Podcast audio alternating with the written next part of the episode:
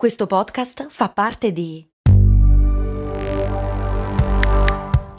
Voice Podcast Creators Company. Ciao, sono sempre io, Max Corona, e ormai da anni racconto storie di brand. Devo dire che costruire un'azienda partendo solo da un'idea è proprio un'impresa, soprattutto se si ha una vita già avviata con un lavoro e con mille altre responsabilità. È difficile trovare il coraggio e l'energia per credere in quell'idea che però bussa sempre più spesso nella nostra mente e magari ci tiene svegli di notte. Per questo motivo, prima di cominciare il nostro viaggio nel tempo, vi voglio presentare lo Startup Builder un progetto di startup gigs che supporta anche questo ascolto, il cui scopo è proprio questo, evitare di avere rimorsi in futuro. È un incubatore online che in 12 settimane ti aiuta a capire se la tua idea può o meno avere un riscontro sul mercato e costruire tutti i documenti necessari per lanciare un'azienda e trovare finanziamenti da investitori. Insomma, riduce al minimo i costi e i rischi necessari. In 14 edizioni ha supportato oltre 2000 persone e li ha aiutati a raccogliere oltre oltre 9 milioni di euro di finanziamento. Scopri lo Startup Builder e prenota la prima chiamata gratuita per scoprire il potenziale della tua idea. Scopri tutto su www.startupbuilder.it. Max Corona, che sarei io, presenta Storie di Brand. Un entusiasmante viaggio back in the future alla scoperta delle storie che si nascondono dietro i marchi più famosi. Benvenuti miei cari avventurieri dello spazio e del tempo. Oggi andremo a scoprire l'interessante storia di un brand che è legato a doppia mandata con l'Italia pur essendo uno dei marchi più osteggiati nel nostro paese. Il caffè è una cultura centenaria per noi, un rito sociale e personale a cui facciamo fatica a rinunciare. Ma in altre parti del mondo, beh, non è così. Per esempio, negli Stati Uniti il caffè solo negli ultimi decenni è diventato uno dei prodotti più amati dagli americani. Ma come è successo? Come ha fatto una bevanda scadente, bevuta per lo più dai minatori nei diner americani aperti 24 ore su 24 a diventare un business pettinato dominato da miliardi di dollari. Beh, che ci crediate oppure no, tutto gira attorno ad un uomo stanco che scommette tutto su una causa persa. Ma non voglio rivelarvi troppo, è ora di entrare nella nostra macchina del tempo, allacciarsi la cintura e tuffarci nel passato.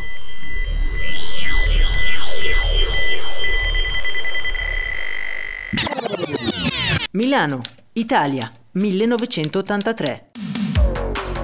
Ah, che bellezza la Milano degli anni Ottanta, l'era dei paninari, del punk e della moda sgargiante. È un periodo di grande ottimismo e di crescita economica. Passeggiando per le vie principali della città possiamo vedere donne e uomini rinchiusi nei loro abiti larghi sfoggiare orgogliosi la loro 24 ore e scambiarsi compiacenti il loro biglietto da visita curato nei minimi dettagli. File alle cabine telefoniche e Polaroid scattate in piazza Duomo sono retaggi di una realtà che sembra fin troppo lontana.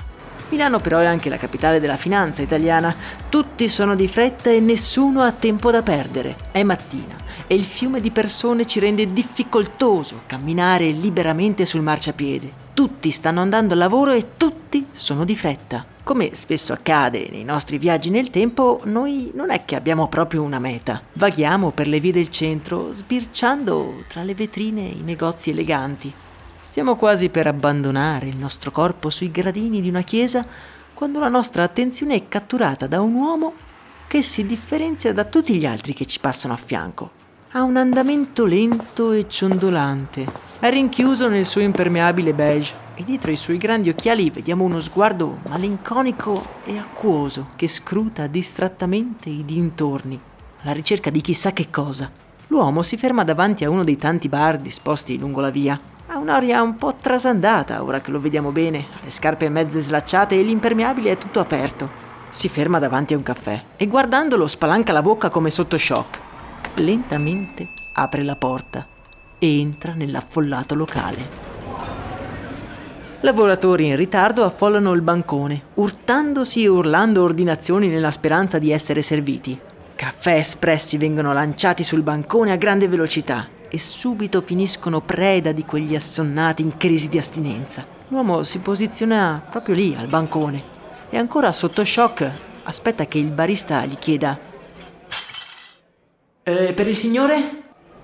Lui, senza proferire alcuna parola, indica lentamente la macchina per il caffè. Interdetto, il barista si rende conto di non avere tempo da perdere dietro le stramberie di questo tipo e senza chiedere altro, gli prepara un espresso. L'uomo con quegli occhi malinconici, acquosi e completamente ammaliato dai movimenti del barista che con scatti e pazienza misurata posiziona la tazzina sul bancone. È una scena che noi italiani abbiamo visto chissà quante volte. Magari qualcuno di voi è proprio un barista, una barista nella vita. Beh, per quell'uomo è la primissima volta e una volta seduto al tavolo porta il suo caffè alle labbra. Nel momento esatto in cui il liquido amaro gli entra in bocca, una scintilla luminosa gli attraversa quegli occhi malinconici. È stato un attimo, un secondo di consapevolezza che si manifesta per poi scomparire, una miccia pronta a divampare nel fuoco di un'idea. Ma quale idea ha appena attraversato la mente di quello strano signore dagli occhi malinconici? Che cosa ha in mente di fare? E perché si guarda attorno così spaesato? Queste sono tutte domande lecite e la vostra curiosità verrà presto soddisfatta. Però non possiamo correre troppo dobbiamo prima riavvolgere indietro il nastro della storia e vedere dove tutto è cominciato.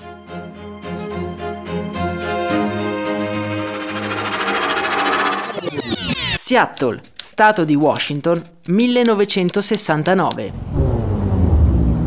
La scena è totalmente cambiata. Siamo alla fine degli anni 70, al confine fra Canada e Stati Uniti, e ci troviamo in una station wagon guidata da un ragazzo dalla barba ispida e con un grosso giubbotto imbottito. Guardandolo ci accorgiamo che stringe convulsamente le mani intorno al volante e cambia stazione radio di continuo per trovarne una che possa, diciamo, in qualche modo calmarlo. Sta sicuramente tramando qualcosa di rosco. Il suo linguaggio del corpo non mente. Dopo qualche ora di marcia sulle buie strade del Nord America, entra nella città di Vancouver e accosta ad un distributore di benzina illuminata da uno sgangherato lampione. Fa davvero freddissimo. Abbiamo le mani intirizzite, la condensa del nostro fiato galleggia nell'abitacolo. Aspettiamo alcuni minuti in silenzio. Quando una macchina accosta, il nostro uomo dalla barba ispida esce, apre il bagagliaio e un grosso sacco viene trasferito da una macchina all'altra. Ah, lo sapevo, siamo nella macchina di un trafficante. Ottimo ragazzi, ottimo.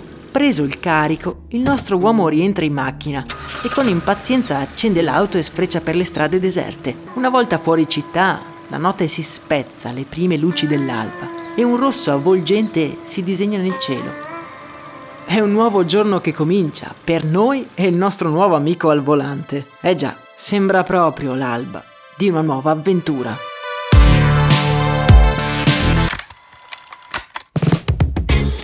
In realtà quel ragazzo dalla barba ispida si chiama Gordon Bowerk e non è un trafficante di droga, è il primo protagonista della nostra storia e quello che ha nel bagagliaio è un grosso carico di caffè.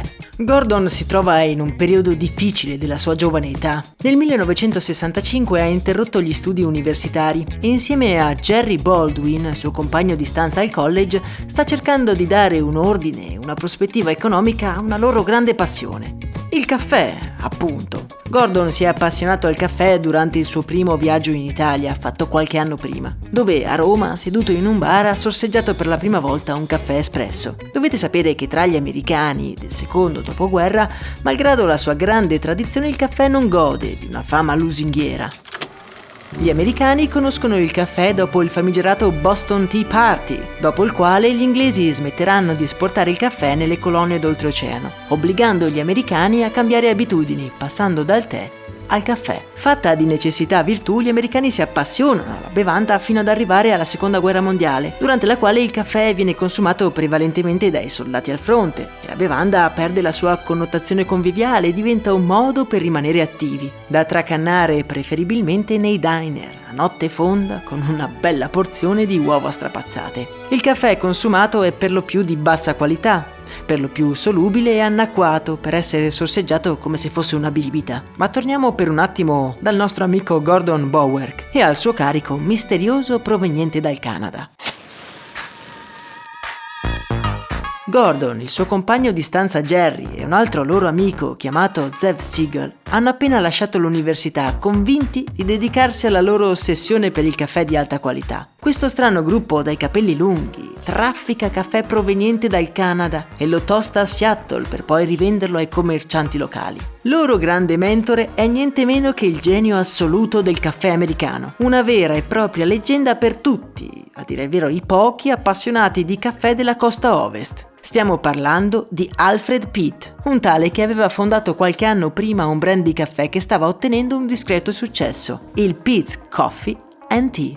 In un'epoca in cui questo mercato praticamente non esiste, è proprio Alfred Pitt che istruisce i suoi futuri competitor su come riconoscere un caffè di qualità e su come creare una miscela vincente, parlando sia di caffè ma anche a livello di business. Con Gordon al comando, i tre ragazzi affittano un magazzino nel porto di Seattle, dove stipare e lavorare il caffè ottenuto di contrabbando. Siamo nel 1971. L'aroma di caffè tostato si insinua tra i magazzini del porto. Onde impertinenti si infrangono sulla banchina e le barche ancorate ondeggiano, come a volersi liberare dalle loro catene. È ormai quasi buio, quando entriamo nel laboratorio di Gordon e soci, dove dopo una giornata passata a dividere i semi di caffè, si sono seduti intorno ad un uno sgangherato tavolo.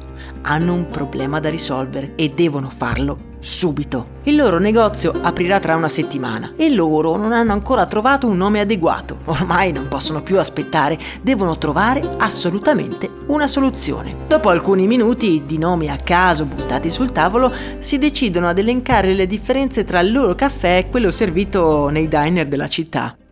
Beh, sicuramente più intenso, mm, più amaro in una parola più strong. Sì, in effetti l'aggettivo strong, forte, calza proprio a pennello per il prodotto dei ragazzi, però eh, non è possibile utilizzarlo come nome. Hai ragione, però qualcosa di simile, qualcosa di simile a strong che inizi sempre per ST?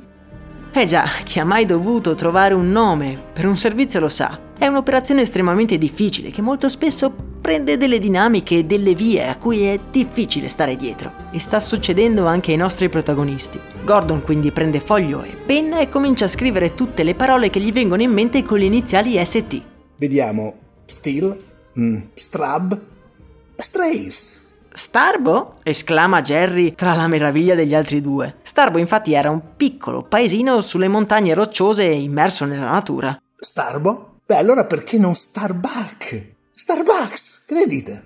esclama Gordon, richiamando alla mente il primo ufficiale del capitano Acab nel romanzo Moby Dick. La storia della balena assassina, ossessione del vecchio capitano, è una cornice perfetta per richiamare i tempi d'oro del commercio del caffè, in cui grandi velieri salpavano dal porto di Seattle, proprio dove i nostri protagonisti hanno la loro base operativa. Il nome sembra perfetto e tutti sono convinti. Ora però serve ancora un simbolo da appendere all'entrata, un logo da associare al nome. E qui la faccenda si fa un pochino più intricata con il nome Starbucks hanno legato il loro negozio all'immaginario marinaresco. Serve cercare quindi una correlazione con il mare. I tre ragazzi si mettono quindi alla ricerca di correlazioni con il nome Starbucks. Ora cercate di seguirmi perché le coincidenze in questo episodio sono davvero incredibili. Ciao, sono Max Corona e prima di dedicare tutta la mia vita a raccontare le storie di tre marchi più famosi, volevo avere un fast food. Un fast food di zuppe per la precisione. Sì, sì, hai capito bene, un posto proprio come un vero e proprio fast food di hamburger, ma al posto dei panini vellutate e minestre. Avevo trovato anche un nome, So Up. Purtroppo non ho mai dato una vera occasione a questa idea. All'epoca lavoravo, dovevo pagare l'affitto, sapete, lasciare tutto per lanciare una startup mi sembrava un rischio troppo grande. Ed è un vero peccato che all'epoca non ci fosse un progetto come lo Startup Builder di Startup Gigs, che supporta anche questo ascolto. È un percorso pratico, concreto e flessibile che ti dà tutti gli strumenti per poter credere nella tua idea aumentando così la probabilità di successo, e che in 14 edizioni ha già incubato oltre 1000 progetti, supportato oltre 2000 persone e aiutato loro a raccogliere oltre 9 milioni di euro di finanziamento. Non è necessario lasciare il proprio lavoro e fare un salto nel vuoto per dar voce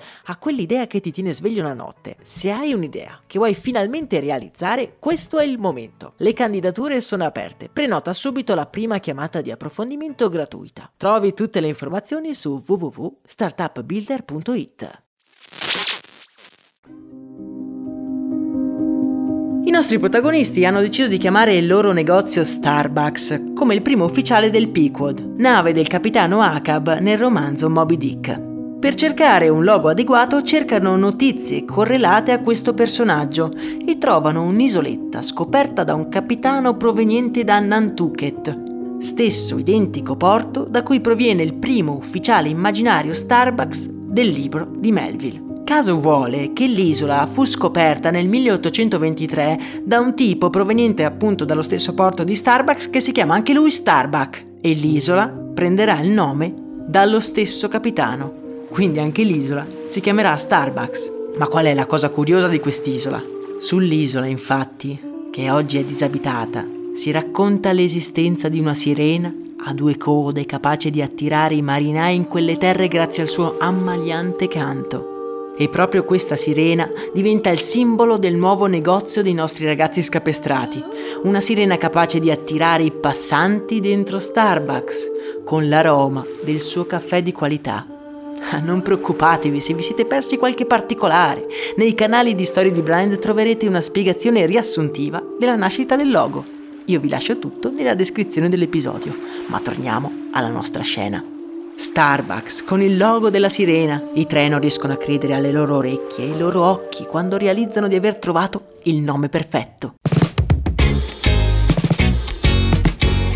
È il 1971 quando nel famoso Pile Market di Seattle apre i battenti Starbucks Coffee Tea, l'inizio di una grande avventura. Il business è semplice, il loro mentore e formatore Andrew Pitts diventa anche il loro fornitore e a Starbucks si vendono i chicchi di caffè di altissima qualità. Il business è un po' una scommessa a tutti gli effetti, ma piano piano gli abitanti di Seattle cominciano ad apprezzare la qualità del caffè. Le cose vanno talmente bene che cominciano ad aprire altri negozi di caffè in tutta la città.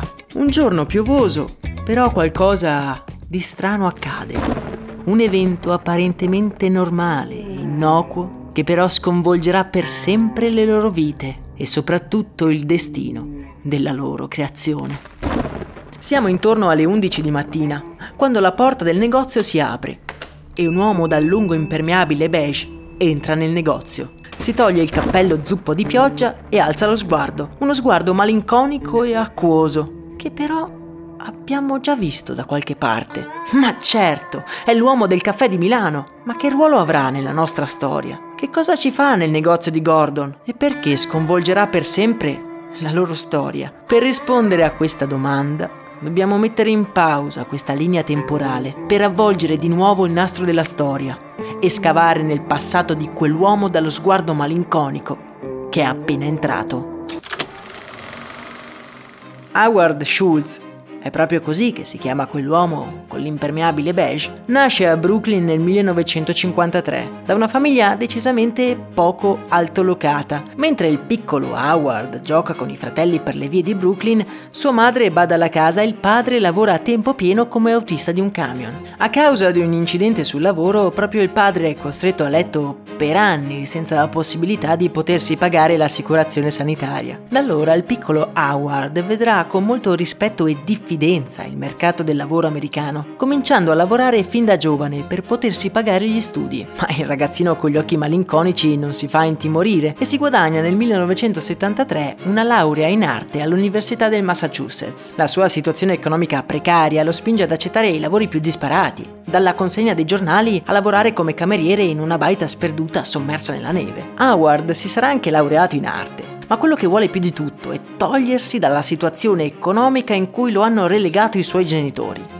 Ed è così che, appena finita la sua esperienza tra i monti, accetta un lavoro come venditore alla Xerox, una multinazionale diciamo nel campo delle stampanti. Alla Xerox Howard si trova davvero bene, si sente tagliato per fare il venditore. Non ha particolari responsabilità, ma riesce a mettere insieme un discreto stipendio che gli garantisce una certa tranquillità. Come spesso accade quando si comincia un lavoro e ci si scopre bravi in quello che si fa, ci sono due possibili vie. O appassionarsi o disilludersi, capendo che alle volte quello in cui si è bravi non è esattamente quello che vorresti fare. Howard si scopre insofferente alla tranquillità. Avere uno stipendio fisso e nessuna responsabilità lo annoia a morte, tanto che tre anni dopo decide di passare alla Hammerplast, dove può dare sfogo a tutta la sua ambizione. Howard, avvolto nel suo impermeabile beige, riesce a scalare la struttura dell'azienda fino ad arrivare a diventare il vicepresidente del reparto vendite. Tra le varie cose che vende la Hammerplast ci sono anche delle macchine da caffè, macchine da caffè professionali, che non hanno molto mercato negli USA. Alcune le compra il grande magazzino Macy's e altre alcuni produttori della zona. Guardando i report di vendita, Howard si accorge che tra le vendite di una certa macchina da caffè c'è un'anomalia. Qualcuno sta comprando una quantità sospetta di quelle macchine da caffè i suoi occhi malinconici scrutano l'elenco fino a fermarsi su una piccola attività di Seattle, una caffetteria di nome Starbucks. Ma che diavolo stanno combinando? Possibile che gli servano tutti questi macchinari? Howard decide di fare visita a quei ragazzi di Seattle per capire quale diamine fosse il motivo di quegli acquisti all'apparenza così folli. Quando arriva nella capitale dello stato di Washington, il tempo è pessimo. Piove e le folate di vento provenienti dal Pacifico rendono difficile camminare per il porto. Howard vaga per i negozi alla ricerca di questo misterioso Starbucks. Svoltato l'angolo, in lontananza vede un grosso negozio, le cui luci rendono l'atmosfera invitante e accogliente. E poi c'è un'insegna con una strana figura disegnata sopra. È una sirena che con la sua espressione pacifica sembra chiamare il nostro Howard, lo ammalia e man mano che si avvicina il profumo del caffè appena tostato lo convince finalmente ad entrare.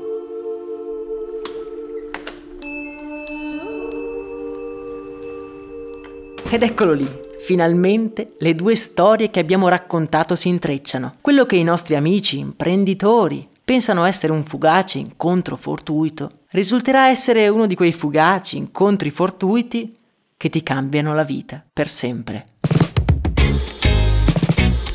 Una volta dentro il negozio, il nostro Howard conosce quindi Gordon e gli altri ragazzi che abbiamo conosciuto in precedenza. Il ragazzone è barbuto, è un tipo estremamente amichevole e accoglie a braccia aperte quell'agente di vendita dallo sguardo così malinconico. I due cominciano a parlare animatamente e anche ad assaggiare il caffè che viene venduto. Ed è così che in quella giornata uggiosa Gordon prepara una tazza di caffè Sumatra al nuovo venuto, che con non poca riluttanza porta la tazza alla bocca. Per qualche secondo i suoi occhi smettono di essere così malinconici e si riempiono di stupore e di calore. Quel caffè è davvero buonissimo.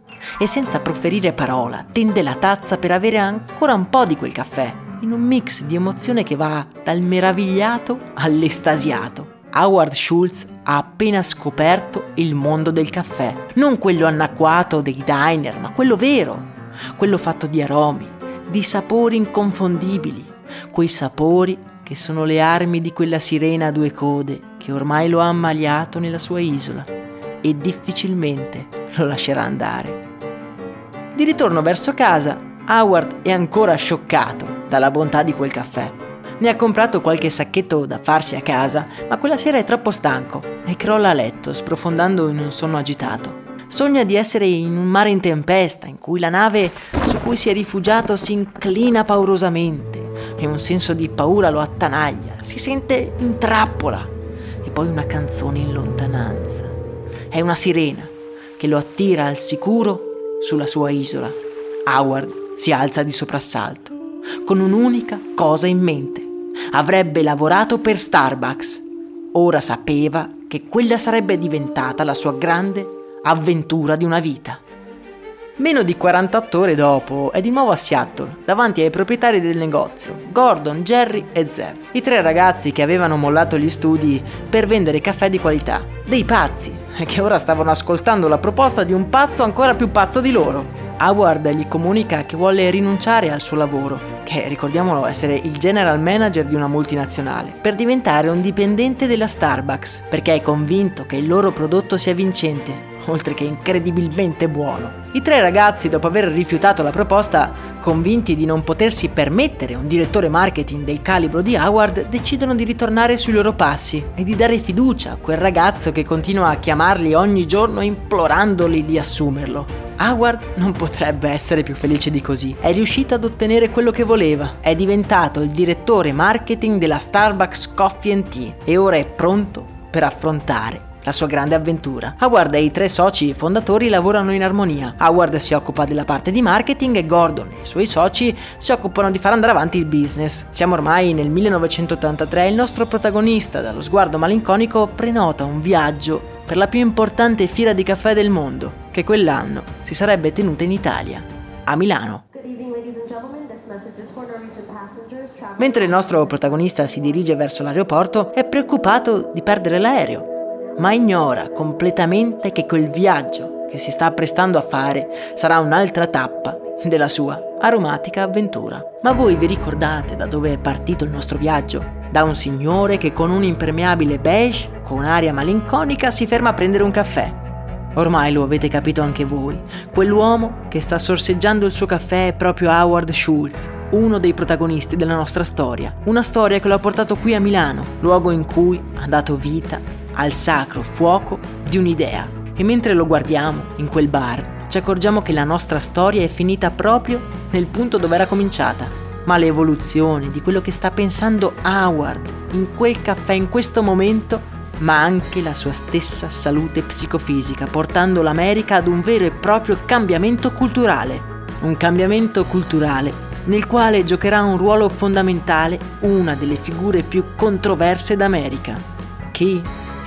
Ci arriveremo, non dubitate. Il nostro viaggio per ora finisce qui, ma non disperate, le mirabolanti avventure di quella sirena a due code verranno presto svelate. Non dimenticate di seguire Storie di Brand su Spotify in modo da non perdere la prossima puntata.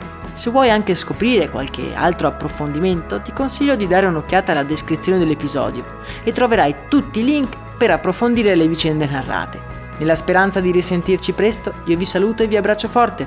Io sono Max Corona e questo, come sempre, è Storie di Brand.